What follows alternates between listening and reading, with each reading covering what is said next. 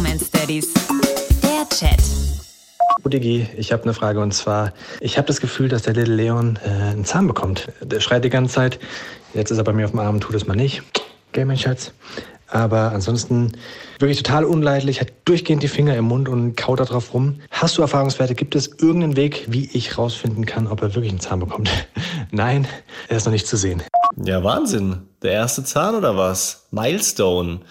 Mit einem Zahn kann man schon eine Bierflasche öffnen. Musst ihm nur noch beibringen.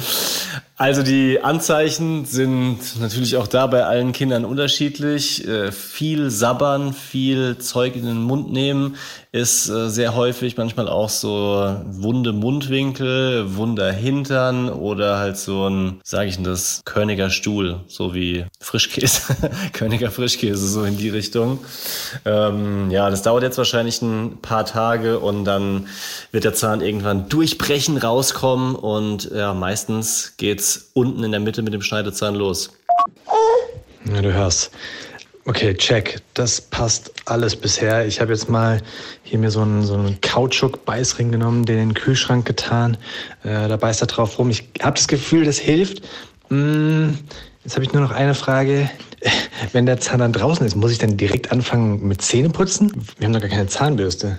Ja, aber das ist doch schon mal cool, wenn dieses Gekühlte hilft. Da reagieren die Kinder ja auch unterschiedlich drauf. Aber wenn du da einen guten Eindruck hast, dann mach das gerne weiter. Es gibt auch so Cremes, die man draufschmieren kann ähm, auch auf die wunden Mundwinkel zum Beispiel. Und du hast ihn ja auch schon auf dem Arm gehabt. Also so dieses Nähebedürfnis ist mit Sicherheit auch höher, während die Zähne kommen.